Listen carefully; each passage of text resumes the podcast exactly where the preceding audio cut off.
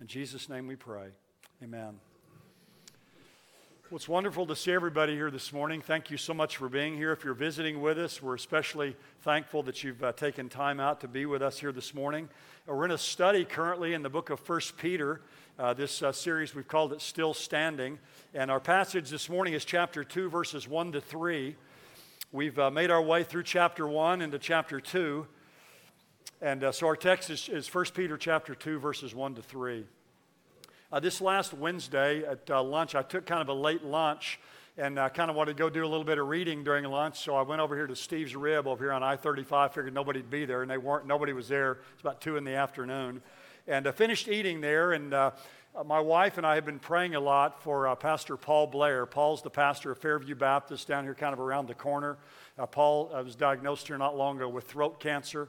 And my wife Cheryl and I have been praying for him every day. And so I've just been calling him along every once in a while to see how he's doing. And so I just felt prompted to give him a call. And so I called out Paul and we had a conversation. He told me he's five weeks into his treatments. He's having to stay in Houston now because he's so weak. He can't go back and forth um, and having chemo and, and radiation. He's lost about 30 pounds. And, you know, Paul used to play professional football. He weighed about 275 when he started. He's down to about 245 and said he'll probably lose another uh, 15 or 20 pounds. Um, he's got a, a, hole in the back of his throat, a kind of a permanent hole there. And anyway, we talked about it. He, he was really had a good attitude and appreciates all of our prayers so much. Uh, but the thing that, that he said is the most difficult is he, his appetite. He has no appetite for food and he said that it's uh, this radiation he's taking is, is, killing his saliva glands, and so he didn't have saliva, and it's, it's also taking away his taste buds. And he said, you know, he never knew this before, and I didn't either, but he said, when you put food in your mouth and you can't taste it, you don't want to swallow it. You just want to spit it out. It's just, you have to just force it down. And he told me that um, he and his wife are down in Houston now, his wife Cindy, and they'd gone out to, to eat, and it took him 30 minutes to eat one Torchy's taco down there. We just had to just force it down. I mean, this is a guy that loves to eat. I've eaten with him before. I mean, he loves to eat.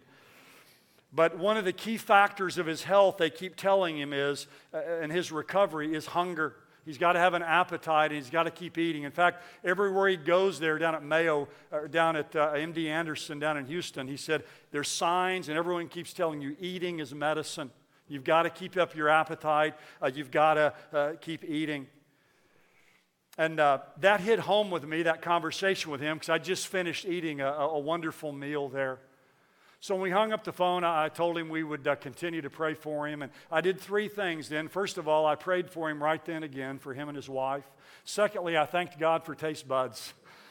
Uh, you know, you think about something that simple, but to thank God for taste buds, the, the food that we enjoy. But the third thing I did is I thought immediately about our text for this morning. Because our passage this morning is a passage about spiritual appetite, it's about spiritual hunger. The same thing that's uh, true for uh, Pastor Blair now as he's recovering and needs an appetite and hunger is true for us spiritually, for our health and our strength. The key to our spiritual growth, to your growth and to my growth, is our taste and hunger for the Word of God. There's really nothing more important uh, than that. We have to have spiritual taste buds that crave and take in the Word of God. And that's what our text this morning is all about. It's about spiritual hunger and spiritual growth. Let me uh, read these verses for us. I've, I've titled this morning's message, The Hunger Game. Notice in 1 Peter chapter 2 verse 1, therefore putting aside all malice and all deceit and hypocrisy and envy and all slander, like newborn babies long for the pure milk of the word, so that by it you may grow in respect to salvation, if you have tasted the kindness of the Lord. So reads uh, God's inspired word. As we come to, to 1 Peter 2, we're still in this section of the book that's talking about the outworking of our salvation. If you've been with us, you know I've, I've, said this many times. The first 12 verses of 1 Peter are all about our salvation. Peter takes us back and establishes us in the bedrock of our salvation. But then in chapter 1, verse 13, we find the word therefore. And he moves from our salvation to the practical outworking of that salvation in our daily lives. And he starts with the vertical aspect of that outworking, our relationship to God. And he says we're to hope in God, we're to be holy as God is holy, and we're to honor him or, be, or, or reverence God. Then we saw last time in verses 22 to 25, he moves to the horizontal or the manward aspect of this outworking our salvation. And he tells us we're to sincerely love and fervently love one another from the heart. But when we get to chapter 2, verses 1 to 3, we move from the Godward and the manward now to the inward, to the selfward aspect, and that is um, our spiritual growth. And we begin here in chapter 2, verse 1, with the word therefore that looks back to chapter 1, verse 23, where he says, You have been born again of seed that is uh, imperishable, that is through the living and enduring word of God. So he's told us in, in 123 that we've been born again through God's word. So spiritual birth or new birth comes through the imperishable seed of the Word of God. So God uses His Word to bring us to life.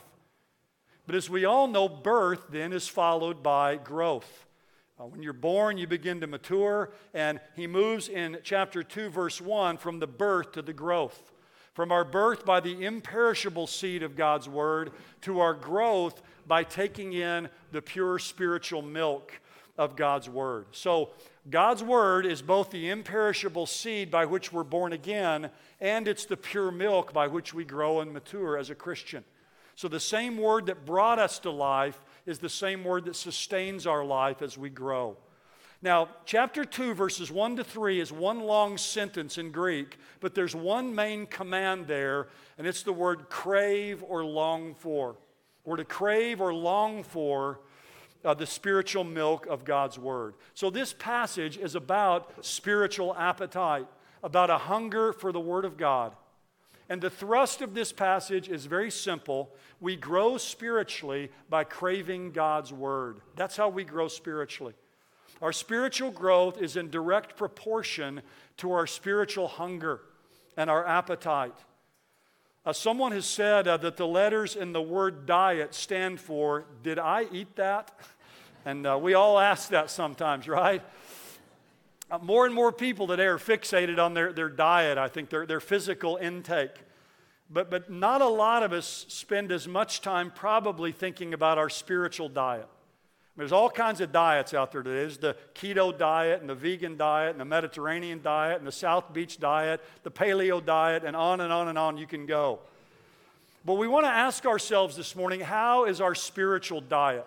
How's our spiritual appetite? And our text this morning here is a one sentence summary or snapshot of our spiritual diet. This passage tells us in, a very succinct way how we can grow spiritually. And what I see in this passage is three simple steps to spiritual growth. Now, what we're going to do this morning is we're going to look at verse 3 first, because it's kind of in that order. Verse 3 is first, and then we'll go back to verse 1 and verse 2. And these three uh, points, really, or these three steps, will form our outline. And the, the three points are we're to taste of salvation, we're to throw off sin, and we're to take in uh, the scriptures. Now, the first key to growing spiritually, it's very obvious, is you have to taste of salvation.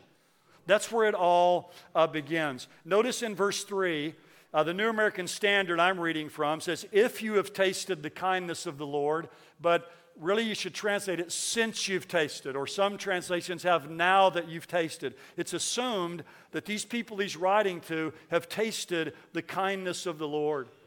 And so, our first initial taste of God's goodness is in the gospel of Jesus Christ, that He died for us and, we ro- and, and rose again. And uh, everything else in our spiritual life hinges on our acceptance of that. And Jesus' sacrifice for us was an unspeakable act of grace and mercy and goodness and kindness. And so when we receive Christ, we get our first taste, if you will, of the goodness of God, that, that initial taste. And when you taste His goodness in Jesus Christ, we find out that He tastes better than anything else that God's kindness tastes better than sin.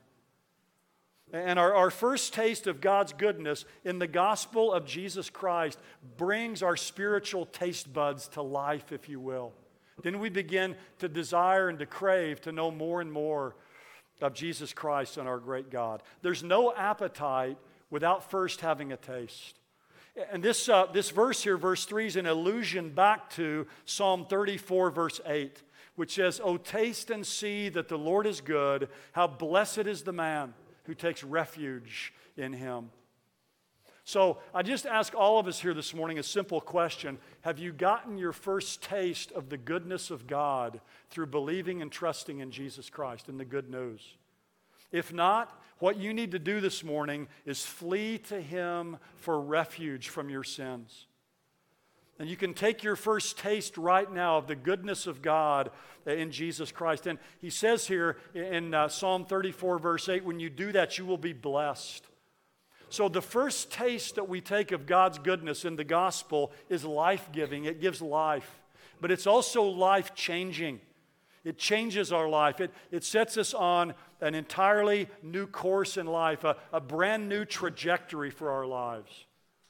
So when you and I hear the gospel about the death and the resurrection of Jesus Christ for the first time and we believe it, we take our first taste of the goodness of God and our spiritual taste buds are awakened, and then we want more and more. So we get a taste of God's goodness when we come to Christ, and tasting precedes craving. We kind of, when we believe in Christ, we get that sample or that initial taste that leaves us craving more. That's why when you go in an ice cream place, they give you a taste, right? It's never big enough, but they give you a little taste of it because they want you to crave more. Or you go to Sam's and there's somebody on every aisle offering you something uh, to eat there, right? Because they know that tasting precedes craving. And that first taste whets our appetite. So, spiritual growth begins very simply with a taste of salvation, our first taste of God's goodness. Now, Peter's going to go on here and warn us in verse 1 that if we're not careful, we can allow sin to creep into our lives that will stifle and suppress our spiritual appetite for the milk of God's Word. We can find ourselves, if you want to think of it this way, feeding on spiritual junk food rather than the, the spiritual milk of God's Word. So, the second step in our spiritual growth is some sins that we need to throw off. And he lists in verse 1 five sins or five kinds of spiritual junk food, if you will, that will suppress your spiritual appetite and that'll stunt your growth. Uh, these are, are, five sins. You could call them the filthy five if you want, or whatever. I mean, these are bad sins we need to get rid of. Uh, one man I read this week says, if you want to grow, these things have to go. And that's the point here in this passage. As long as these things are in your life, they're going to suppress your appetite. Now, notice these sins here malice, deceit, hypocrisy, envy, slander. These are sins in the church. It's not murder and robbery and things like that. These are relational sins in the church that harm relationships and destroy a community in the church. And he tells us here put these things aside, get rid of them so that you can grow in respect to your salvation. So we have to get rid of these things to grow spiritually as God wants us to grow. Now, let me look at these five real quickly. The first one is malice. Put aside all malice. Notice all of it this leaves no room for excuses or exceptions. Malice is ill will towards other people. It's bad blood, if you will. It's, it's the nursing of grudges against someone that you think has done you wrong. It's harboring evil.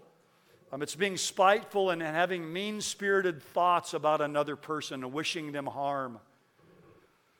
There's a story I read years ago about a, a man who was uh, really sick. He goes to the doctor, he gets in the hospital, and the doctor comes in and says, Man, he goes, I got some really bad news for you. You've got a terrible case of rabies, and it's gone so far, there's nothing we can do for you. Uh, you're going to die, so you better get your affairs in order. Well, the guy's shocked, and so the doctor decides to leave for a little bit to let the guy kind of process all of this. So he comes back in a little bit later and sees the guy with a pad of paper out just writing furiously, and he assumes the guy's writing out his will. So he comes in and says, Well, I'm glad to see you've accepted this well. He says, I can see you're writing out their will, yeah, writing out your will. The guy says, Man, this isn't a will. This is a list of all the people I want to bite before I die. now, a lot of people have a list like that, don't they? And that's malice. I mean, the people you'd like to bite before you die and get back at them for something uh, that they've done to you. And the Bible says to let it go. You and I have tasted the goodness of God in the person of Jesus Christ. Our sins have been forgiven. So we need to be kind and forgiving to one another and let the malice go. Then he says, all deceit. Uh, deceit means to, to catch with bait. Peter was a, an old fisherman, and it means to, to, to bait a hook. When people go fishing, they're deceiving fish, right? They're making them think it's one thing when it's really another. And he says, get rid of all of it. Don't leave any of it behind. It means to get the better of someone by dishonesty or to use trickery and deceit for personal gain. So you and I are to be known as people who are honest and who are forthright, and we're to throw off deceit. Uh, the third one here is hypocrisy. Now, actually, in the Greek, it's in the plural. Get rid of hypocrisies. Uh, that is, uh, get rid of, of, pretense in your life. This word was used back in that day of actors who wore uh, different masks and played different parts. So it means to act a part or, or to appear or to pretend to be something that you're not. It's to wear a mask. And he's saying, as believers, we're not to do that. We're to, we're to be what we appear to be. There's a story I read about a, a man who was out of work and he saw there was a, some job openings at the zoo. So he went down to the zoo and applied, and they said, Well, we've got one job left. Um, our gorilla died yesterday, and we need someone to kind of fill in and wear a gorilla suit until we get another gorilla, because the kids love the gorillas when they come to the zoo. So he agrees to do it, and he's in there the first day, and he's kind of eating peanuts and kind of lying around. And finally, he gets kind of bored, and some kids are there, so he starts swinging on a tree, and he, he falls over into the pit over where the lions are. And uh, he falls in there, and he starts immediately calling out and yelling out, Help, help. And the, the lion comes up to him and says, He says, Shut up, or you're going to get both of us fired. well, that's wearing a mask, isn't it? It's pretending to be something you're not. But, but you and I, we want to we wanna be what we are and be who we are and not be people wearing masks. Notice the fourth one here is envy. Again, it's in the plural. Get rid of envies. This is one of the, the, the uh, destroying sins of life because envy is resenting the advantage of other people. It's being upset when other people prosper. It's being unhappy when other people are blessed, or being happy when they suffer some kind of misfortune. See, with malice, we intend the harm of another person. With envy, we begrudge the good of another person. It's the inability to be thankful when good comes to other people. One good definition I read this week that helped me a, a, writer said this envy is a mingling of a desire for something with the resentment that someone else is enjoying it and you're not. It's an inability to be happy for other people when they prosper. Uh, Leslie Flynn says this this is powerful. He says, The envious man feels others' fortunes or his misfortunes, their profit, his loss their blessing, his bane, their health, his illness, their promotion, his demotion, their success, his failure. We've all been there before. I mean, envy's a, a spiritual poison, though, in our lives. Shakespeare called it the green sickness. And it's a moral cancer that eats away at our spiritual life. But it comes in all shapes and sizes. It can be someone you know that gets a bigger house, they get a better car, they get a, a bigger boat. It can be at work when someone gets a promotion and, and, and, and, is enjoying great success. It can be with our children when someone else, their child, is more successful academically than our child, or better in sports, or more attractive, or on and on we can go. But it's a resentment that other people are experiencing something and enjoying something that we want for ourselves. It's an old story about a, a Greek athlete, and he ran in the games and came in second place. And uh, he was uh, so envious of the winner who got all kinds of praise. And in fact, the, the winner was so praised, a statue was eventually built of him, a marble statue. And the envy in this man got to such a point, he decided to destroy the statue of the winner. So every night he would go out with a chisel and chisel the base of, of this statue to weaken the foundation. But one night he, he chiseled and his anger got so violent, he went too far, and the statue teetered on its foundation and fell off and crushed him and he died beneath the weight of a, mar- of a marble replica of the man he'd grown to hate. And that's the tragedy of envy. Envy's a, a boomerang sin. It's like that. It, it, it comes back actually on us and will destroy us. And then finally, he mentions slander. Again, it's in the plural, slanders. The word slander means to, to speak down, to speak down about another person, or to, or to run someone down or disparage them. It's speech that, that uh, harms and belittles another person. Now, now, one thing I want you to notice here about these five sins is all of these sins involve personal relationships. They hurt other people, but they also hinder us in our growth. That's the point here. He says, Put all of these things away in order that you might long for the pure milk of the word. So, what he's saying here is these five sins, especially, are spiritual appetite suppressants. They kill our appetite for the Word of God and they stunt our growth. So it's like we said earlier if you want to grow, these things have to go. We have to get rid of this spiritual junk food to really crave the Word of God. I was reading a sermon this week by Ray Pritchard. And uh, this, is, this is strong, but it's something we need to hear in our lives. He says this These relational sins, talking about the ones here in 1 Peter 2 1, are like spiritual junk food of the soul.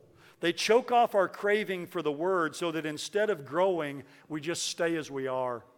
You can treat people unkindly and gossip about them and harbor bitterness. You can have a sharp tongue and a critical spirit. You can look down your nose at people who aren't like you. As long as you do that, you'll never grow spiritually, not even if you come to church four times a week and go to Bible study every other day. Those relational sins will choke off the Word of God in your life. That explains why some people can come to church for years and they never get better. They're harboring, listen to his language here, they're harboring a relational garbage pit on the inside. They make excuses for their envy. They ignore their gossip. They make light of their cutting comments. And they justify their meanness toward others. And they don't grow because they can't grow. When your horizontal is messed up, your vertical will never be right. God has wired us so that the horizontal and the vertical go together. And I've seen that often. People that come and they come to church for years and years and they don't grow. And you'll even hear people say, Well, you know, I never get anything out of the sermon. I never get anything out of the Bible study I go to. And part of the reason for that can be the Word of God is being choked off in our lives uh, by these spiritual appetite suppressants we see here in verse 1. So, the first thing you and I need to grow spiritually is that initial taste of God's goodness in the gospel. The second thing we need to do is throw off these sins listed here in verse 1. But the third thing is we need to take in the Word of God. It's not enough to just get rid of the negative, we have to take in uh, the positive. Now, think about this for a moment. There's a vicious cycle if the sins in verse 1 are in your life, then they're going to suppress your appetite for God's word. And as you don't have an appetite for God's word, those sins are going to take a stronger hold in your life, which then is going to make you not have an appetite for God's word. So it's a vicious cycle. But you can see the inverse is also true. If you put these sins away and you have an appetite for the Word of God and you begin to grow, those kinds of sins are going to lessen their grip on your life, which means you're going to have an increased appetite for God's Word, which will uh, loosen the grip of those things on your life. And again, you get into that cycle. And so it's really the, the old saying that sin will keep you from the Word of God, or the Word of God will keep you from sin. It's really just the truth of that old saying. So when we put away the sin and the spiritual junk food, we're going to long for the Word of God. And that's that key word, like newborn babes long for, or literally you could translate it to crave the Word of God. There's an old French proverb that says, a good meal ought to begin with hunger. And that's true. It's hard to enjoy a meal when you're not hungry, no matter how good it is. But if you're really, really hungry, um, even if it's not that good, it's going to taste good to you and going to be satisfying. And we're, we're to approach the Bible with a hunger to be satisfied. And when we do that, you and I will find that we're satisfied every time. Now, Peter compares our craving for the Word of God with a baby's desire for milk. Now, for a little baby or an infant, milk is not a fringe benefit, right? It's his life, it's her obsession. Uh, newborn babies crave milk instinctively and eagerly and incessantly. And that is how you and I are to crave uh, the Word of God. Uh, when our son uh, Justin was born, he was born prematurely and he had a, a cleft lip, and, cleft lip and palate, so he wasn't able to breastfeed. And so Cheryl wanted to provide breast milk for him, so she'd use a, a pump and, and get the, the breast milk that we could feed him with a bottle. And I remember the first time she left, and I was given really important instructions you don't heat up the milk in the microwave because it can create hot spots in the milk and it's not good. Now, to me, I just thought, well, just shake it and get rid of the hot spot and whatever it'd be fine. But I didn't do that because I was told not to. So I followed the directions. You had to get out a, a pan and heat the water and set the bottle down it. So it took a long time. Well, this is the first time I'd done this, and I'll tell you, I got caught short the first couple times, man. He started getting hungry, and I wasn't ahead of the curve here enough. And man, I was a desperate man. I mean, because they start crying. I mean, it's, it's all out, and you're in there trying to get the water and heat this up and get it the right temperature. And I started anticipating from then on when this was going to happen. But uh, it reminded me of something I read years ago. A man said, when a baby's crying for, for food, put something where the noise is coming from. And that's kind of what you want to do, man. You want to get something. It's, uh, you all have heard that word, someone is hangry. It means you're so hungry, you're angry. I mean, that's the way kids are, little babies, uh, when they want their food. Now, there's only one thing in our lives today I can compare that to with me and Cheryl, and that is her craving for coffee in the morning. Um, I don't drink coffee, but she does. And I mean, this is a serious deal. When we go on. Uh, when we go and travel, my main job is to make sure that that's taken care of. If I got to go downstairs, walk across the street to Starbucks, it's in the room, whatever it is, I figured out that that's a very important thing to take care of. So um, many of you, I'm sure, like that as well. But, but he's saying that's how we're to hunger and to thirst for the Word of God. When you think about it, though, hunger for the Word of God is really hunger for God Himself. It's really what we're hungering for. We're not hungering for the Bible, but we're hungering for the one that is revealed to us in the Bible, who is God Himself. And He calls this milk that we long for the pure milk of the Word. Pure means free from additives, it's uncontaminated. We'd call it today organic milk, right? But what he's saying here is don't add things to it. And I think he's saying don't add things to it to make yourself feel more comfortable. Sometimes we can add to the Word of God to kind of make it more palatable to us. Let's just let it say what it says. Take in the pure milk of God into our lives, this pure spiritual milk. Now, sometimes in the New Testament, milk is used as kind of food for spiritual babies. And then there's the meat of God's word that's kind of the deeper truth. So you have the, the milk and the meat of God's word. That's not a distinction uh, Peter's making here. Milk here is just a, a metaphor for the Word of God because Peter's speaking here not just to new believers, but to all believers. So the milk here is just this metaphorical spiritual milk of the Word of God. Now, you might be sitting here this morning and you might be honestly saying in your mind, you know, I don't really crave the Bible like that, so what could I do to stimulate my appetite for the Word of God? Let me mention three things quickly. One is what you're doing right now. That is, attend regularly to the preaching of the Word of God. Attend it regularly, thoughtfully, and prayerfully. Think about it before you come. Maybe read the passage each week before you're here. Now, you're doing that right now, and you need to keep that up because as we go through the Bible, you'll say, Well, you know, that was interesting what uh, was brought up here. I want to go study that more. And it, it increases an appetite to know the Bible. A second thing is have a personal daily devotional time when you feast on the Word of God. Sometime in your life, every day, when you read the Bible. And I know I've mentioned this many, many times here, but before I go to bed at night, I like to read a psalm. I, I'm studying a lot of different parts of the Bible all the time, but I love to read a psalm. And about a week ago, I read a psalm in the evening, and every verse of that psalm spoke exactly to where I was in my life. I was blown away by it. I mean, God was speaking directly to me through that psalm to the situation that I was in. And you know, one of the things that did for me is it increased my appetite. The next night, I'm thinking, man, I want to I wanna go read the, the next psalm and, and see what God has to say to me tonight. So just have a regular time when you take in the Bible. And a third thing you can do is read and study the Bible with other people. Uh, get involved in a Bible study or a small group. Um, husbands and wives, uh, talk about the Bible together. Uh, parents and children together. As we, as we get together and talk about the Bible, it spurs us on in our appetite and hunger for it. And as you do those things, the Bible says here, do this so that by it you may grow in respect to salvation. The Word of God will grow us up, it'll cause us to grow spiritually. It's been well said that the biggest room in the world is the room for improvement. And uh, that's true for all of us spiritually in our lives. We, we never arrive spiritually in this life, there's always more room for improvement. The word grow up here, that you might grow up in respect to salvation, is a passive verb. So it means I don't grow myself, God does it. Just like I don't make myself grow physically.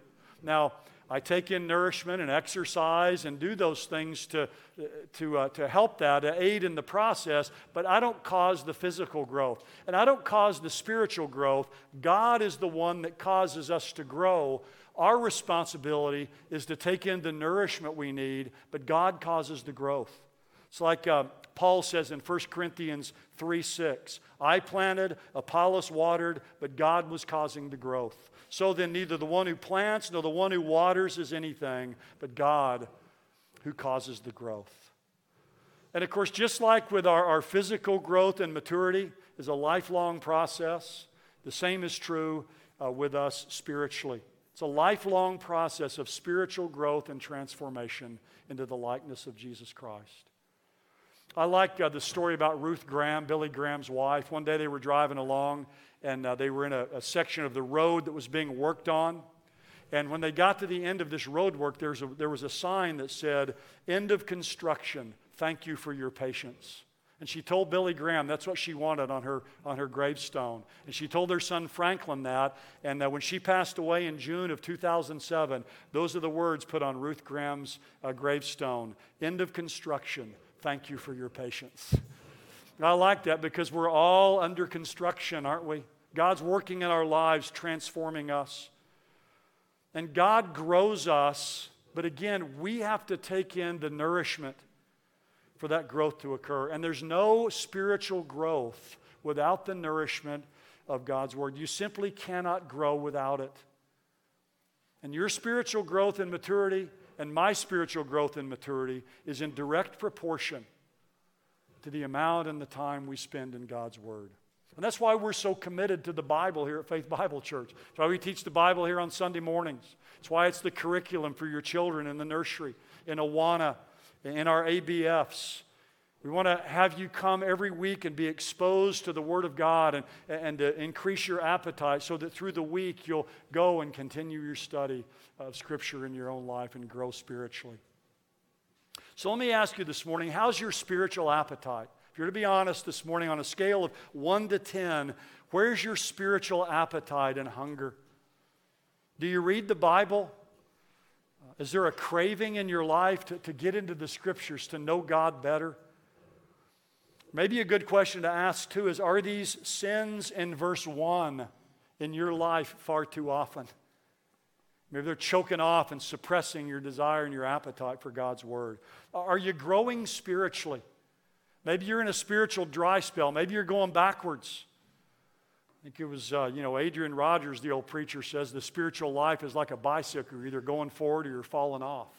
Right? I mean, you're either moving forward or you're going backwards. You're going to fall off. Are you here Sunday mornings regularly here in church to hear the Word of God? Again, are you in adult Bible fellowship? Are you in a Bible study? Do you have a quiet time, a time every day when you read the Word of God and allow God to grow you? Are you reading the Bible with your children? Are you creating in your children and your grandchildren an appetite for the Word of God?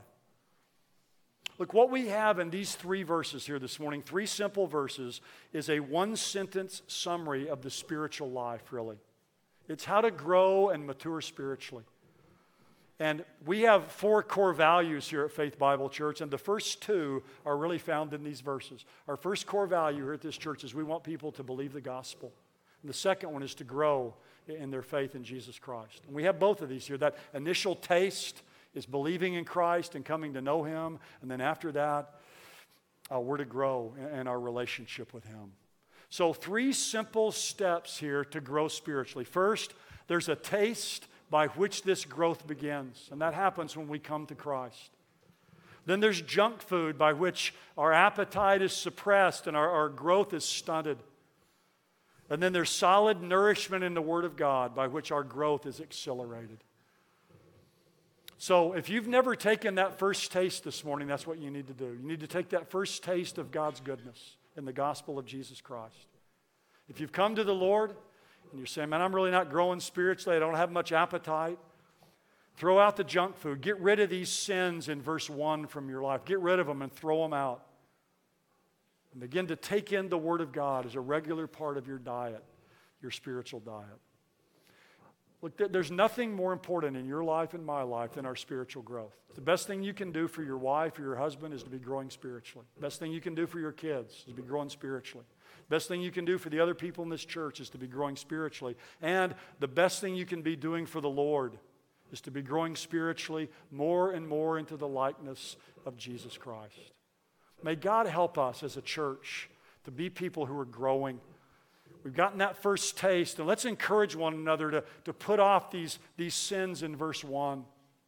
Let's be encouraging and stirring up one another to be in the Word of God regularly and, and getting into groups and talking about the Scriptures so we can grow up to be like Jesus Christ as we await His coming. Well, let's pray together. If you're here this morning and you need to take your first taste of, of, of the goodness of God through the gospel of Jesus Christ, I urge you to do that right where you sit this morning. Take Jesus Christ to be your Savior. Jesus says, Whoever comes to me, I'll never cast him out. The Bible says, Whoever calls upon the name of the Lord will be saved. So you can trust him and taste of him for the very first time this morning.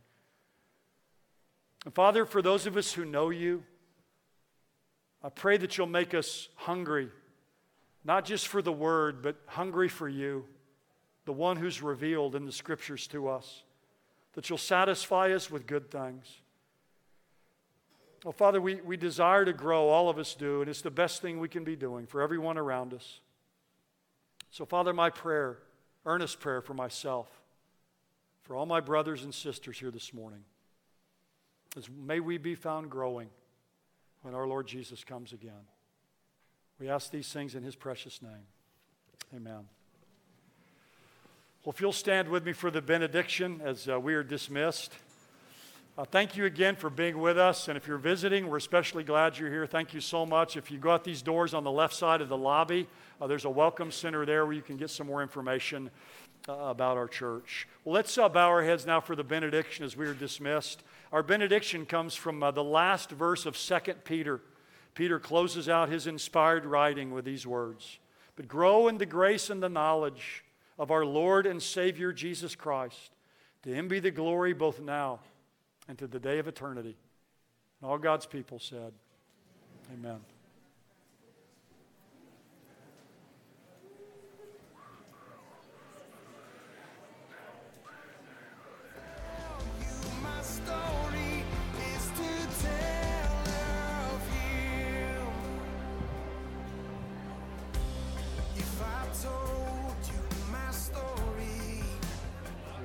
It is hot. I saw people fanning out there kind of. So yeah, I didn't ever hear anything running. So it gets hotter up there too. But I saw people. Fanning.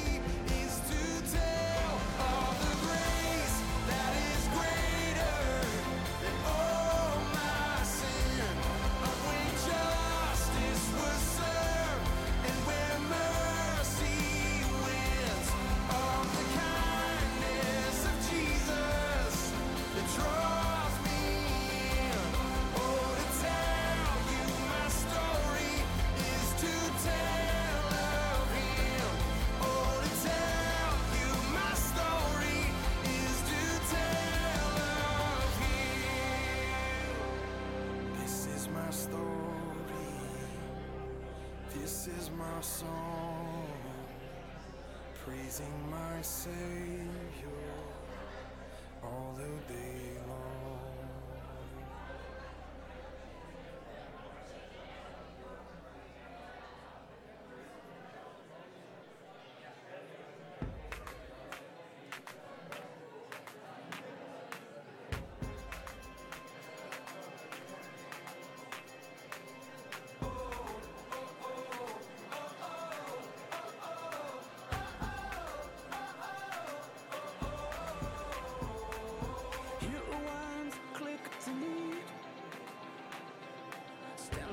face